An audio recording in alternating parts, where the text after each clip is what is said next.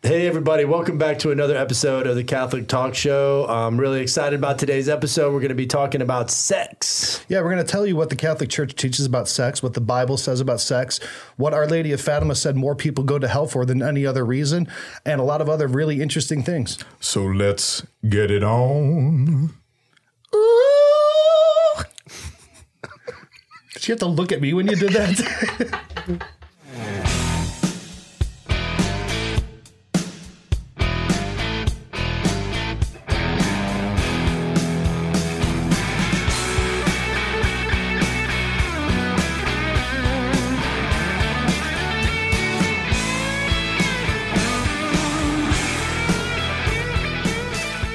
great to have you back for another episode. As always, we're here with Father Rich and Ryan Scheel, and I'm Ryan DellaCrosse. Welcome back. hey guys, how are you? So super excited about the show, but maybe just a, a word to the wise, you know, parents, if you're out there listening with the with the kids, this may not be the best episode for them because this may get a little explicit here or there. Right, exactly. Just I don't think it's gonna appro- Not explicit. Not It's like explicit, but appropriateness for age. yeah, right, yeah. Like Well, my we're kids be are talking sitting about, here. yeah, yeah, well, yeah. Yeah, we're, yeah, oh, yeah. we're talking about What kids. he said. Kids, when a man and a woman love each other very much, This is gonna be the straightforward birds and bees today. pretty much. You know, I never actually. I, I've heard that a million times. The birds and bees. Yeah. I don't. I've never actually heard the analogy played out. I haven't either.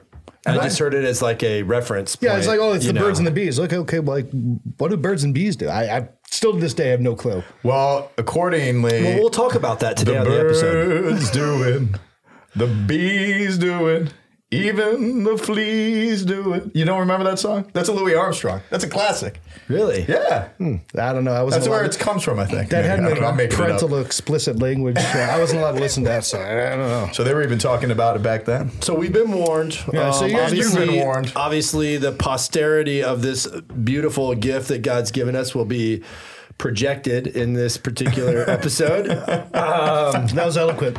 And uh, yeah, I mean, but yeah, you know, ch- I have kids. Well, chances so. are everyone you've known was born because someone had sex.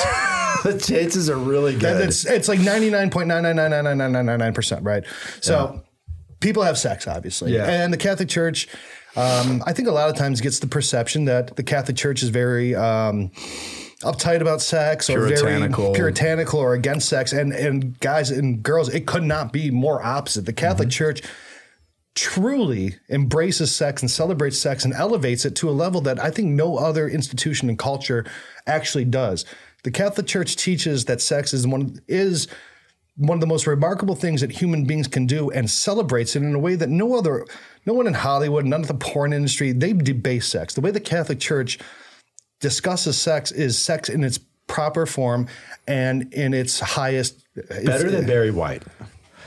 Well, close. Barry Yes. White came close. Yes. but yeah, he, he The- holds a dim candle The to other thing the too, theology of the body. The other misconception is why am I getting from a priest who is not having sex? How is he able to tell me about it? Right. And we'll probably end up speaking a little bit about that because of the beautiful words of Pope John Paul II, Saint Pope John Paul II, in the theology of the body. For sure.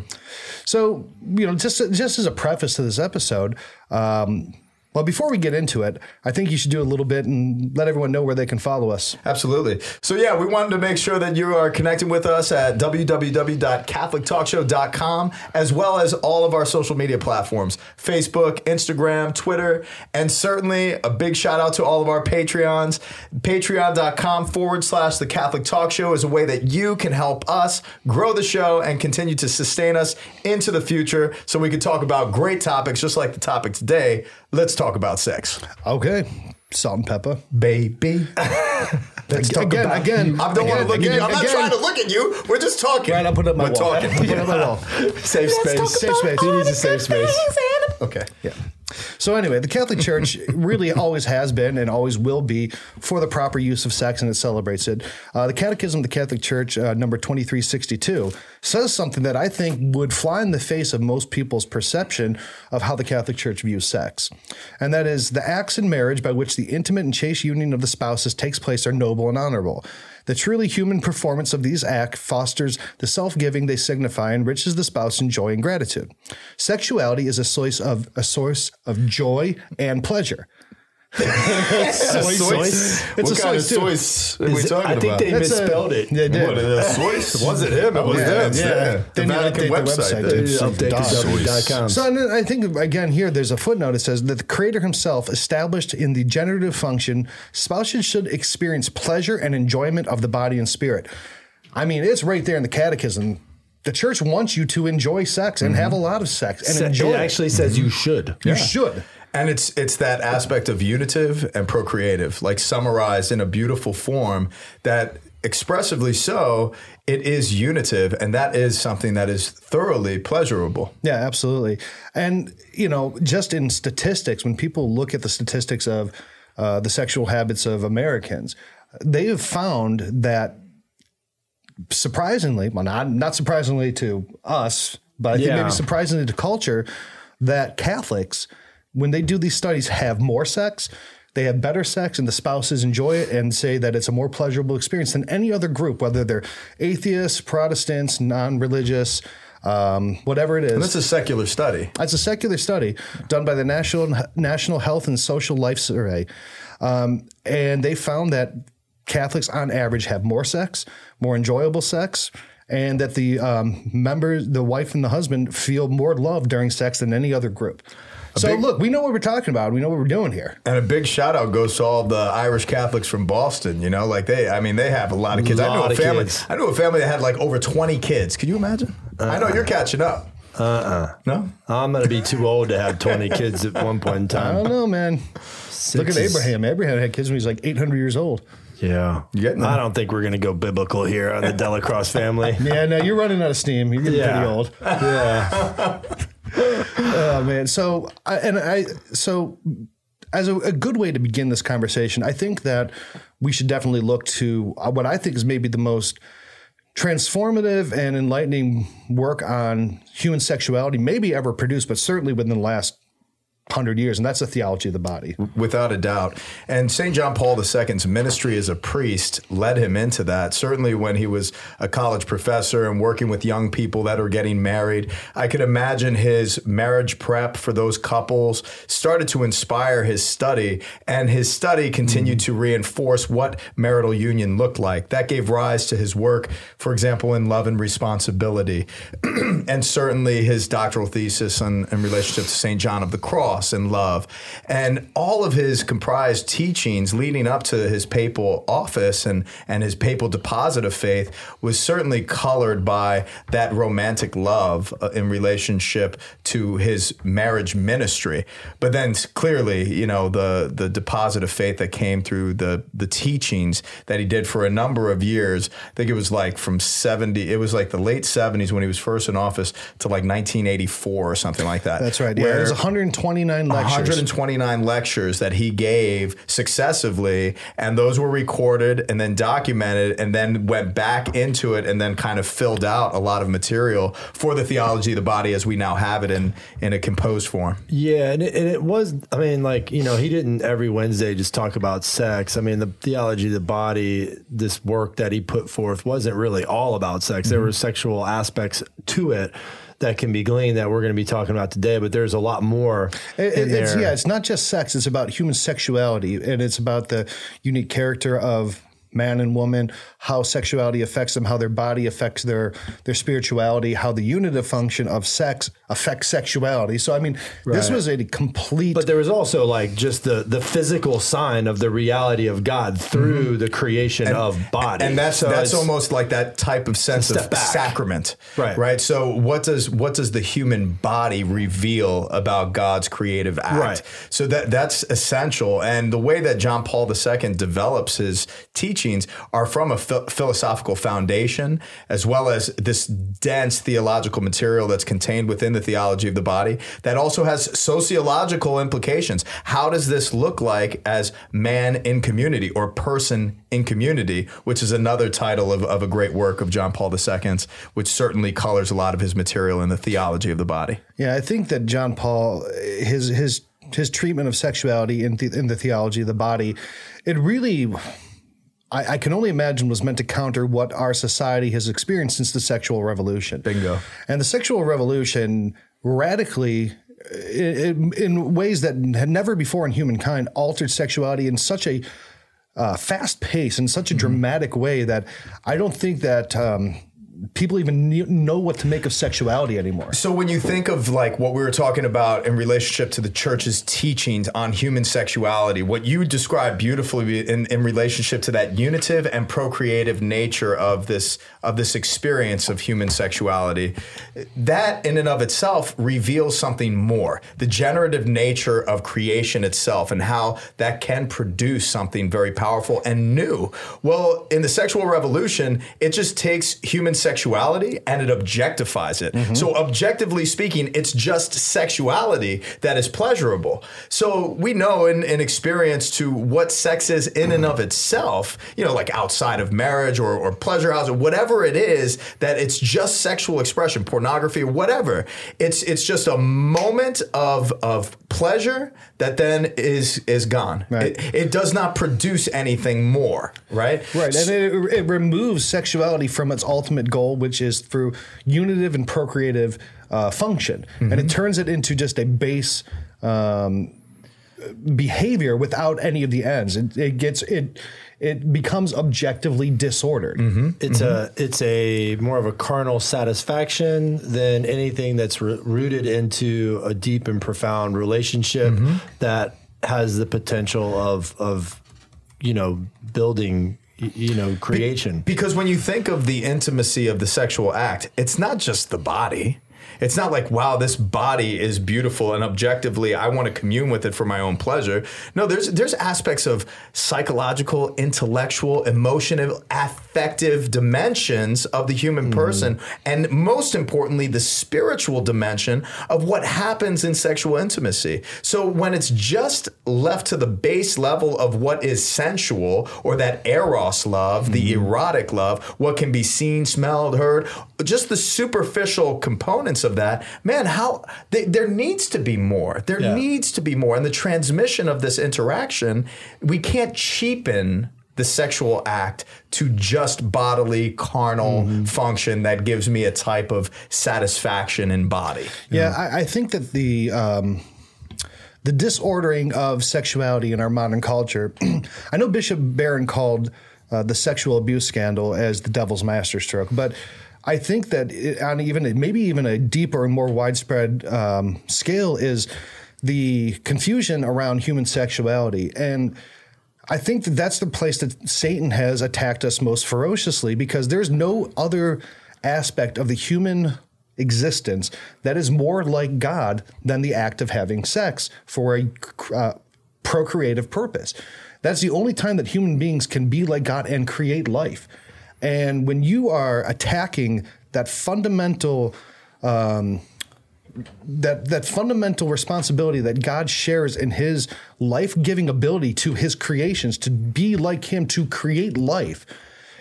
That is exactly where Satan would attack because that's where people are most like God. And that's what I love how, how you just express that. It's responsibility.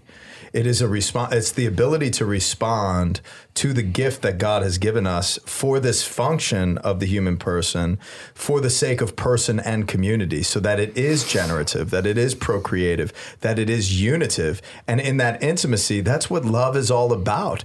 You know, and that and that's what Louis Armstrong was getting to with that with, to that, Yeah. with that song is too. It- it's the whole lyric was you know let's fall in love. It's it's the reality of what love truly is and the human person as imago dei reflects in that image and likeness of god in that beautiful way like you're describing Scheel, in the sexual act itself the conjugal act Now, Yeah, I want to talk about sex for a little bit. I'm just wait, just talk about no, it I, I was Why saying just like about with it? the uh, the output of all this stuff, right?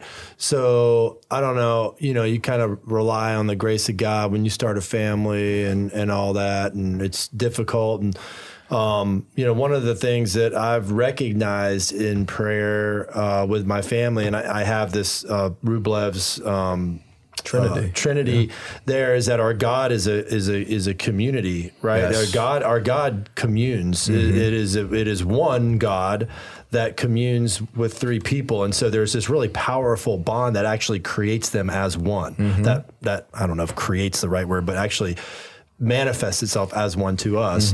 Um, if we're in the image of God, right? I'm in the image of God. My wife's in the image of God. There's one God, Father, Son, Holy Spirit. Okay, there's these female attributes that reflect God, male attributes that reflect God. In our union, we create the Father and the Son through this, you know, constant love for each other through that the holy spirit is mm-hmm. is a part of that communion. Mm-hmm. And i look at my kids and i just think about that. The love mm-hmm. that's brought back to me as a father you know a, as my, me and my wife as a as a couple of as a married couple you know you look at that and you look at the creative function th- from our love that created these children. And that's almost a unitive part of our reflection of our marriage. Is like this is what our love has produced. Obviously there's a lot of families that can't do that, but it doesn't take away from the fact that this is in God's plan. A lot of people struggle with infertility. I know we know a lot of people that, that have struggled that way, but that reflection of the, the the the community of God, this one God, three persons,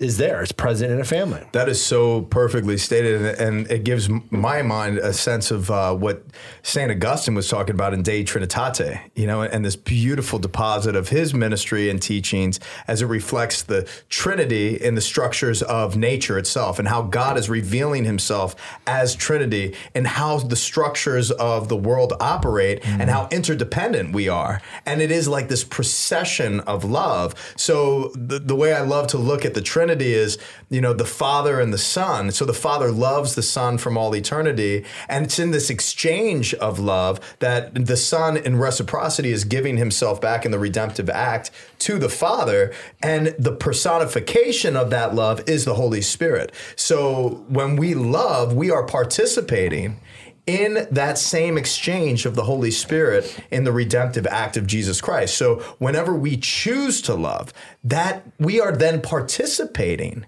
And the choice of love between the spouse, the spouses of a husband and wife, yeah, there's a challenge there, like you said. But there's also a responsibility. And entering into that responsibility is entering into that exchange of the Trinity. And that is how community is generated. That is how personhood is generated fully alive. Yeah, I, the divorce of responsibility and sexuality really did come about. Uh, with the con- with the pill and um, the church's response to artificial um, birth control and contraception uh, came from Pope uh, Saint Paul VI and Humanae Vitae. And Humanae Vitae, uh, I, I mean, that document alone would get any pope canonized. I mean, Talk that was about a prophecy. I mean, that was like prophetic as get it. out. So Oh, yeah, in, in Called Humanae. Vitae number seventeen, he makes a, he makes a couple predictions of what would happen, and this is in 1968, 69, Mm-hmm. of what would happen with the logical societal impact of birth control on human sexuality. This was a philosophical statement, not a theological statement. And before, as Ryan Scheel prepares this this quote, if you haven't read Humanae Vitae, read it. It's worthwhile. It won't take you a long time, and trust me, you'll as you're reading it, you'll have that same experience and reaction that that we're describing. Right. So he predicted in Humanae Vitae with the adoption of artificial contraception that there would be a massive increase in infidelity and general sexual moral decline. And I don't think there's anybody out there who could say that that has not come to pass. The divorce rates have skyrocketed since the late 60s and early 70s. Um, the amount of infidelity that happens in marriages has more than quadrupled. Um, the amount of of uh, sexual abuse and and um, uh, sexual assaults and just general um, media, movies, sexu- media, movies, everything. pornography. I mean, that was just a recent Right, I mean, phenomenon. And I, I even think back, guys, in eighth grade, no, seventh grade, I was in middle school, and you know, obviously this is this is post sexual revolution because I, w- I was born in '82, but I mean, I remember clearly I was learning how to have sex, I was learning how to put on a condom, I was learning about the pill, and I was learning about how this is what people do. do. That's this how is what is. you're supposed grade. you're Yeah. supposed to do. So the the experience and the um, exposure to these sexual realities started to flood into my life in middle school, and the curiosity then. With all of my peers and how we were growing up, you started acting on that now. So that was in the 80s and the 90s, right? Right. It has radically enhanced in the, Absolutely. the the the consciousness of children at a much younger age. Statistics all prove it. And I hear it time and time again. We gave a warning, you know, to parents like, "Hey, you might not want your kids to listen in on this because it, it may be content that you may want to kind of distill or, or distribute differently with your children." But let me tell you, I mean, your kids are exposed to it, Yeah. and and you have to have the conversation because I never had the birds and the bees conversation. I don't know if you I guys never did. We already covered that. We don't even know what that. What, is, what does it even mean? Right. Yeah. So it's important to realize that. So another thing that Paul VI predicted in Humanae Vitae is that again in number 17 that men would lose respect for women and start treating them even more poorly. Mm-hmm. And he says, another effect that gives cause for alarm is that a man who grows accustomed to the use of contraceptive methods may forget the reverence due to a woman and disregarding her physical and emotional equilibrium, reduce her to a mere instrument for the satisfaction of his own desires, no longer considering her as his partner whom he should surround with care and affection. Mm-hmm. That is prophetic because with with the removal of responsibility and unitive nature to sex, I, I don't think anyone could um, deny that women are grossly objectified in our culture, and they're treated like a physical thing only for the enjoyment of the eyes, and their entire spiritual and value and worth is reduced just to you know. I was looks. on, I was on vacation recently, and um, we were at a beach, and I went into.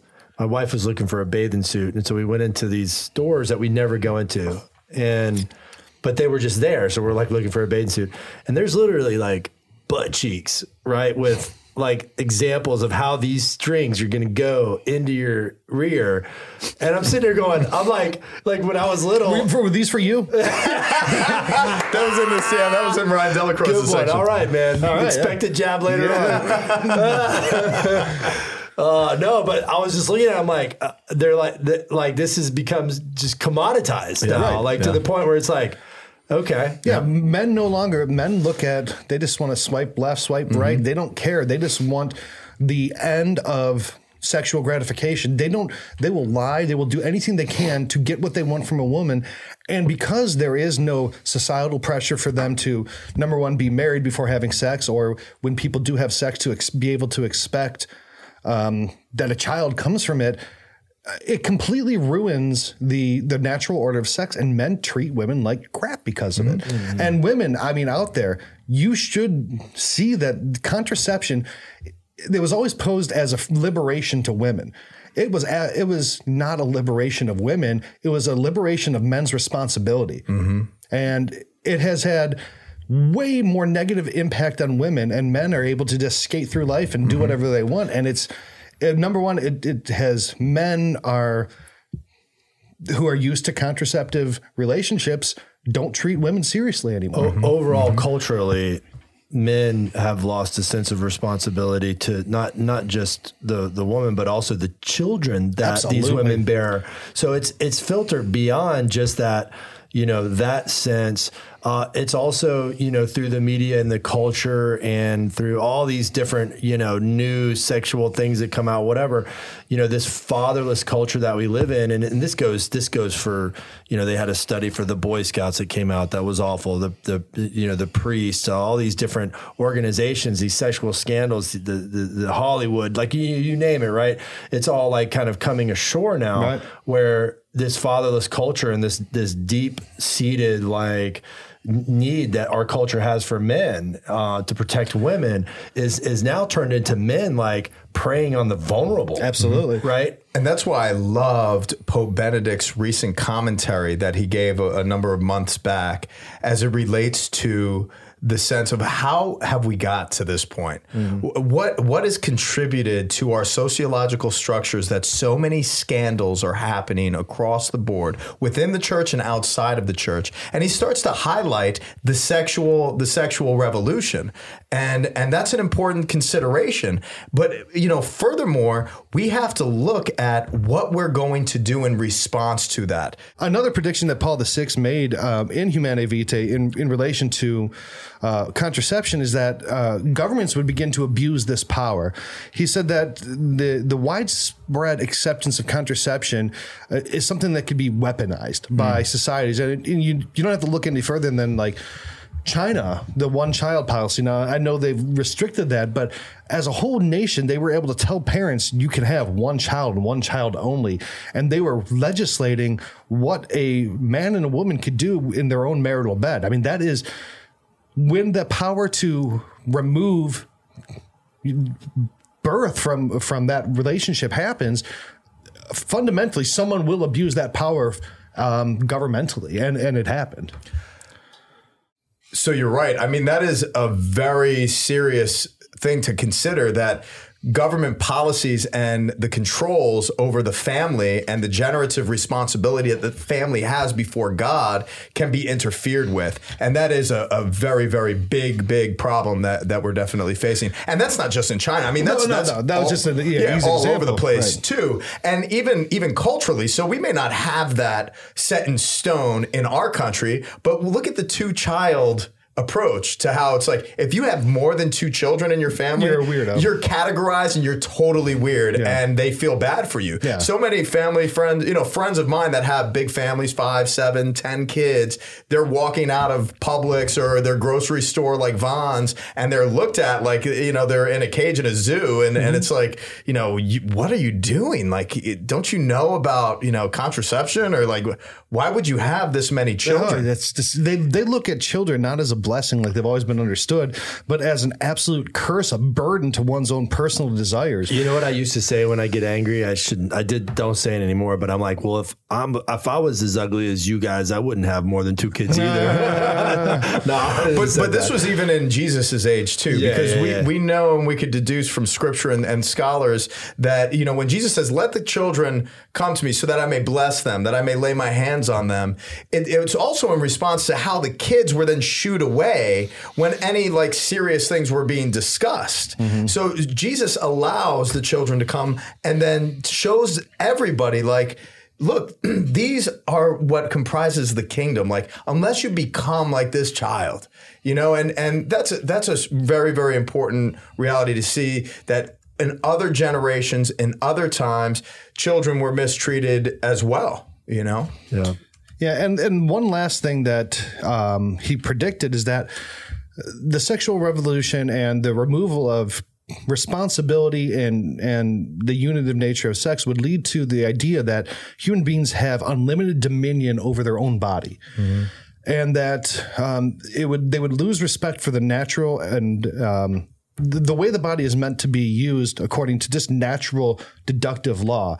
And I don't think we, I don't think it's hard to see that people nowadays really do think their body is whatever they want their body to be.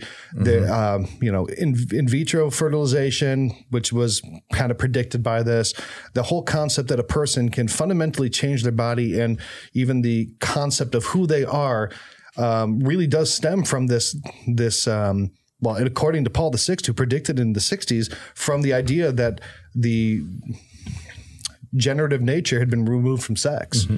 and how talk about removal too, that we would remove God's hands from our species and who we are. Right. You know, like that that the concept that this is my body and I could do with it whatever I want to, that scares the crap out of me, dude. That I can treat what God has given me. I didn't create this. I didn't mm. create my body. I'm a steward over it and I have to return it. Right. You know, and, and that's what that's what frightens me is I know that I haven't treated my body well. I know that I've been a poor steward. Been putting on the pounds, I've been putting on the pounds. I've been putting on the pounds, but look what I've done to my knees and my joints and my body. You know, like just just for like hair. my hair. I mean, man, Did you uh, did you give like a really bad penance to your barber? Because dude, dude, I think my hair looks fabulous. No, you you look soap great, opera Patrick. beard. You know, you got to return that. I do need to trim my beard back Yeah, a little bit and be a better steward of my beard. yeah. Yeah, it's getting pretty gnarly. That's like you know my MPG family out in San Diego when I was really growing out that gnarly beard, and and Robert Burner like, Father, I was talking with Lisa. We love you.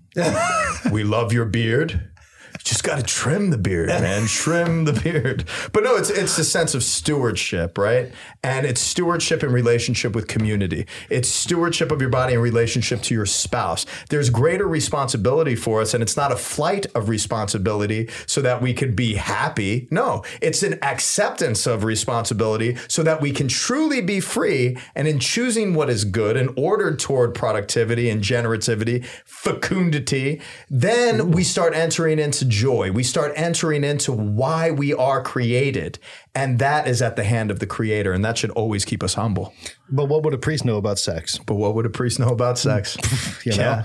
And, and that's that's what I wanted to get into as well as it relates to the the feminine genius and the beauty of how woman's body has been created. And and where the devil can get in the middle of a spousal relationship, and I see it all the time, and why priests can speak to couples even though they don't have a spouse is because we speak to and interact with hundreds of thousands of couples and we retain information and experience. So, for example, newly married couple. I'm caring for them. I did their wedding. The wife reaches out to me and she's a very straightforward New Yorker. And she says to me, Father, now, if there are kids listening, close yours, but this is exactly what she said. She's like, Father, my husband has not looked at me since our child came out of my vagina my vagina changed, my body changed, and I don't think he loves me anymore. And you could see how porn could enter in and a mm-hmm. lot of other things because of this change. Now, why does a woman's body change?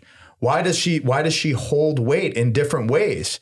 Because it's all in that generative form. The most marvelous of and beautiful creation that God ever did was woman the pinnacle of all creation. And the, the genius of her body is that she stores these cells, these fatty cells, so that they that her body can feed her children Right. and care and nurture. Her whole existence is nurture and feed. Yeah, and but the whole, but the, but the idea that that it's, she's just a a body, just a, source of pleasure, and not this is the mother of a child, the mother of my child. That that anybody looks at that and says, "Man, I'm not attracted anymore."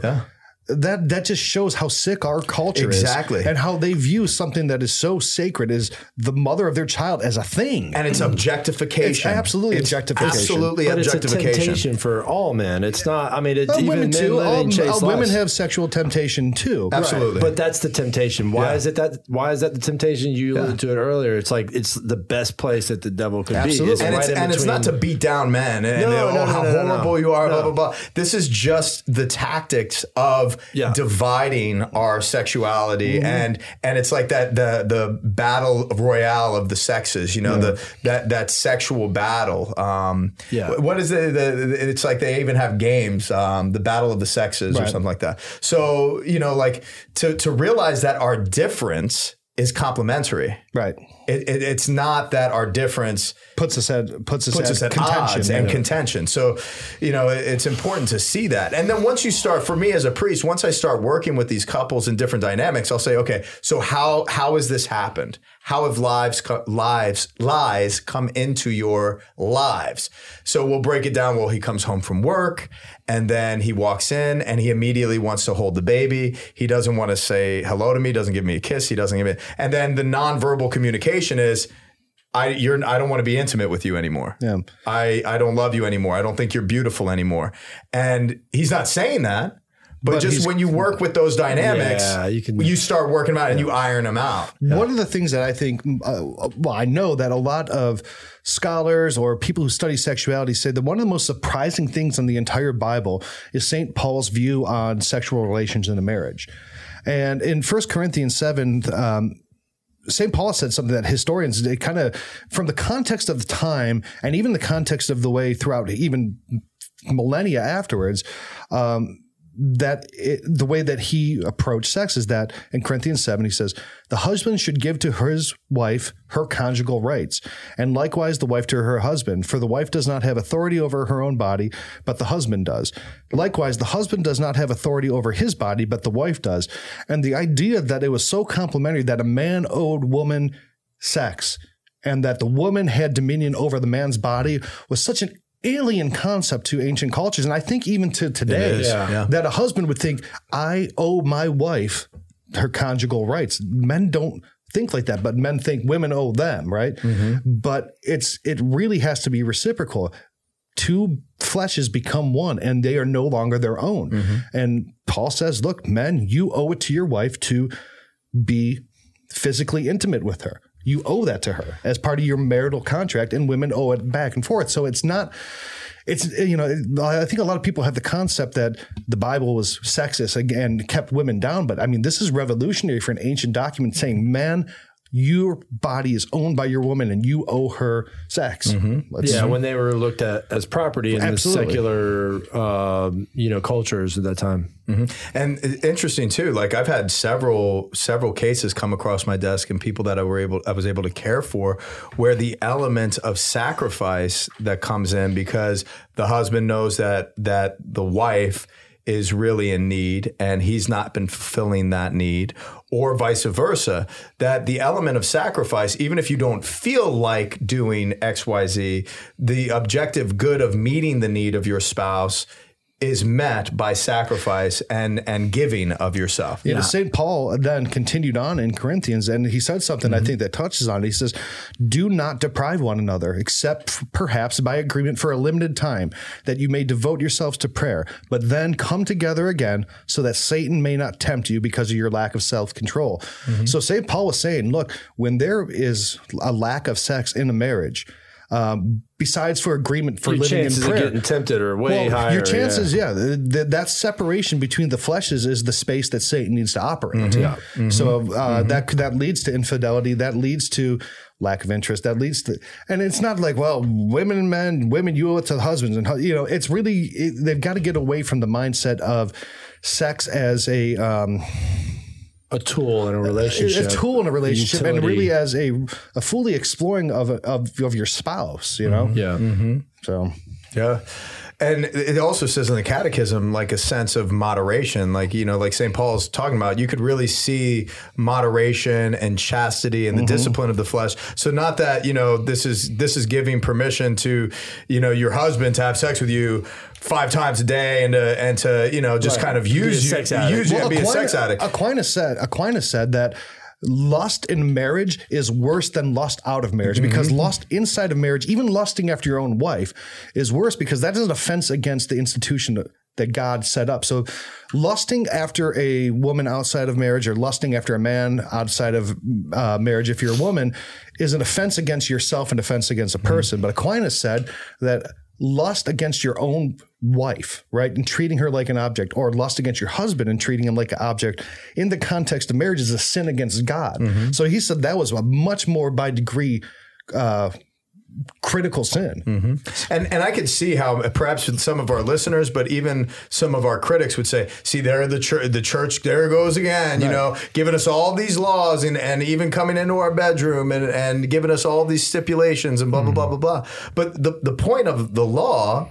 Is so that we may love more perfectly. Exactly. The point of the law is that we may enter into greater freedom and intimacy. It, it's a guideline and it's it shepherds us in a way. It's not that we're you know the And church is saying make it this. up. No, like you don't. you've make, got you've got demonstrable evidence here. You know, in in our culture. You know, I mean, I, I I got a lot of friends that are divorced that Mm-hmm. look at me like I'm crazy because I've got all these kids, but man, I've got a happy marriage, Mm-hmm. really happy marriage. I mean, it doesn't mean it's perfect, but you know, a lot of these people aren't very happy. You know, I don't really say that Mm-hmm. like that. I don't, you know, accuse them of it. And I, well, certainly when they come at me, I don't like go back at them. But you could, you could see, you know, you Yeah. could see that. It's you true. know? I, I, I can't help it. I went. I was. I was with my barber, and he's this great. See, I knew I, so you did piss him off, right? no, my barber's great, man. He, he's a great guy. Does great work. and he's, you know, Sometimes. Sometimes. this time he really loused it up. Stupid project. But you know, we're sitting there talking, and like he's never hung out with anybody Catholic, um, never obviously went to Catholic school or anything like that, and and he finds out that I'm a Catholic priest after you know like three times, four times going there, and he's like, so I gotta ask you, man, this whole celibacy thing, man. Talk to me about like not being with a woman. That's got to be like crazy, you know. And and I'm sitting there responding to him, and I'm sharing like you know the intimacy that I have and celibacy. I'm not gonna I'm not gonna lie to you, bro. Like yeah, I I still struggle day you know day in day out. I'm like I'm thinking I you know desire. I'm a man, blah blah blah. But I said you know it wouldn't take away from the joy of living celibacy with Christ and then giving of myself in that way and the generativity of my life and how I live my life brings me so much joy. I, I want to do this day in and day out, 24 hours a day, seven days a week. And, and that's my joy. And then he goes on and he says, Man, I got to be honest. I'd rather go vegan than virgin. Yeah. Oh, big, big good. shout out to Fine Grooming Studio in Arlington. Great, great guys out there. Yeah, and I think anybody who would say that the the Bible or Christianity is uptight about sex only needs to look at the Song of Songs. Yeah. I mean that is. I think the Song of Songs would make any of those books that you see in the grocery stores with What's Fabio. that guy say? Fabio. Yeah, it would make that dude blush because this is some like this is some. It's not explicit. It is some deeply sexual poetry. Oh, big time. Yeah. I mean, some of the things in there. I mean, I don't even. I mean, it's the Bible, and I'm wearing a Catholic talk show, and I'm a little bit even queasy reading it because it's like, I'm, I'm sitting here it. hoping you go read, some it. of them. Read it. like chapter five, verse four of the Song of Songs. I rose to open for my lover, my hands dripping myrrh, my fingers flowing myrrh upon, upon the handles of the lock. Like, hmm. I I know what that means. Right? I'm not stupid. I'm not stupid. I'm married. I know what that means. I'm not stupid. My lover put his hand through the opening. My innermost being trembled because of, because of him. I mean, your breasts are like clusters of vine, and the fragrance of your breath like apples. Okay. Uh, your curving thighs are like jewels, the product of skilled hands. Your valley, a round bowl that should never lack mixed wine. like, I hmm. mean, this is like he's writing, he's laying it down. Like, I mean, Yeah. if you put this behind, Hot like, and heavy. Oh, Fabio's like he's Fabio's like, I got he's got a nothing. one up. Oh, he's Oh, been yeah. one up. But to realize that sexual interaction is not something that we should treat puritanically. No. not at all. You know, it, it's something that's sacred. It's Yeah. ultimately sacred. And that's why the church prescribes the sacrament of matrimony. Yeah. You know, this promise that you make to one another before God and the witnesses of the church. Because you are saying, I will love you, I will honor you, I will be true to you in good times and in bad, in sickness and health. I will love you and honor you all the days of my life. It's that it's that unconditional contract before God's altar that marriage then reflects the love of Christ to his church.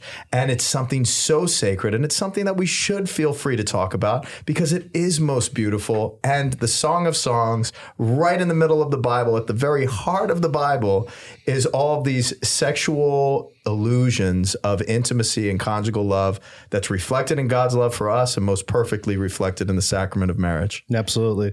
Um, but I think the, the one thing that I did want to finish up with is that, you know, again, here here goes the Catholic Church being sticklers, but that's because they care for human souls and they are the shepherds of, of souls.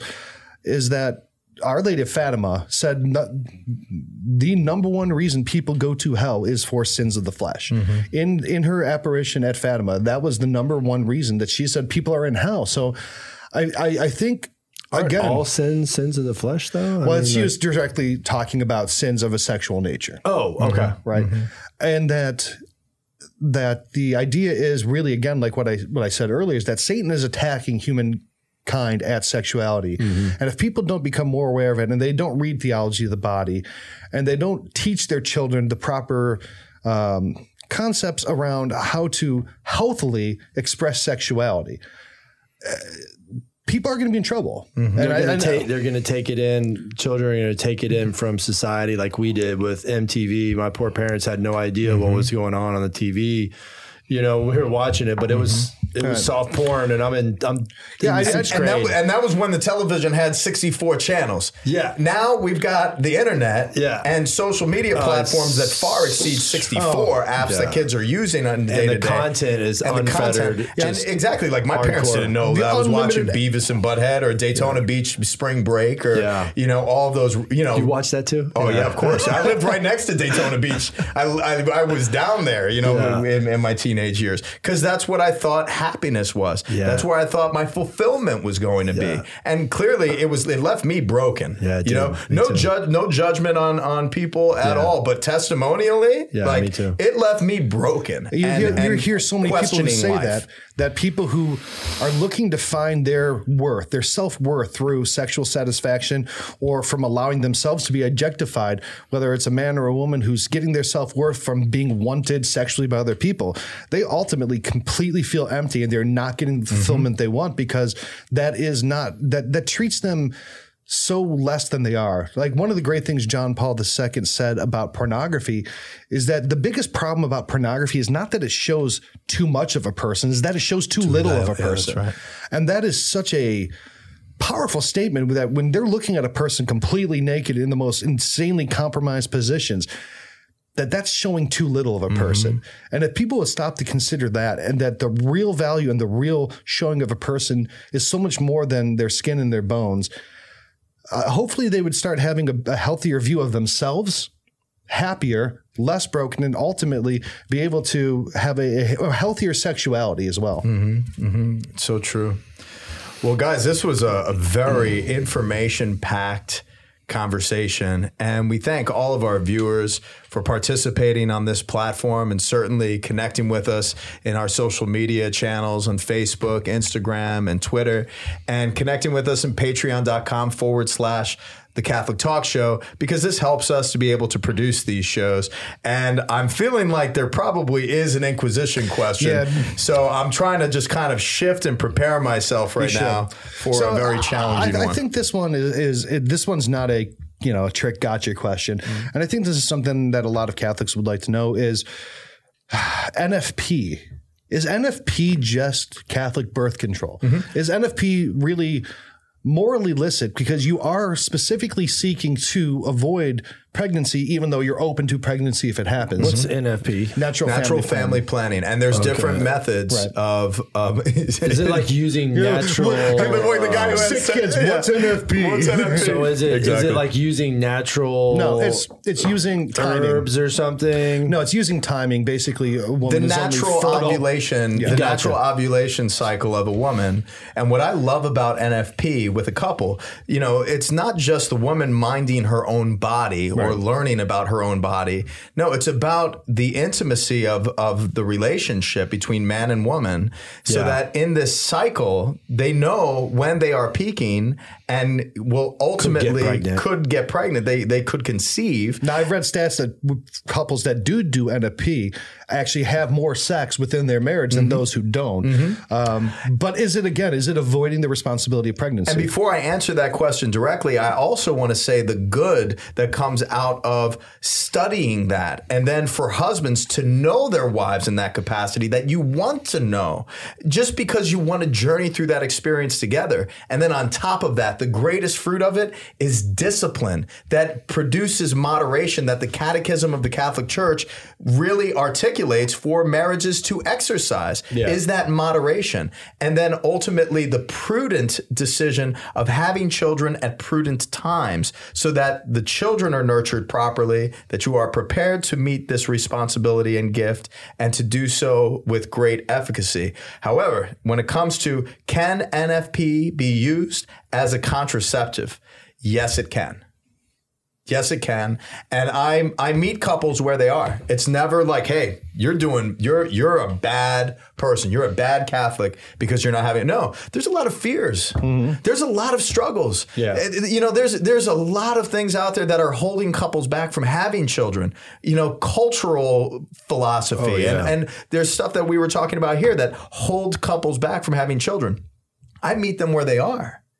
We should meet them where they are and walk with them slowly to begin to understand and conceive that this gift of a child will not only enhance your intimacy and your love for one another, it's going to expedite, you know, expediently move your life into a greater state of being and becoming and and where God is trying to bring you, it's through that generativity.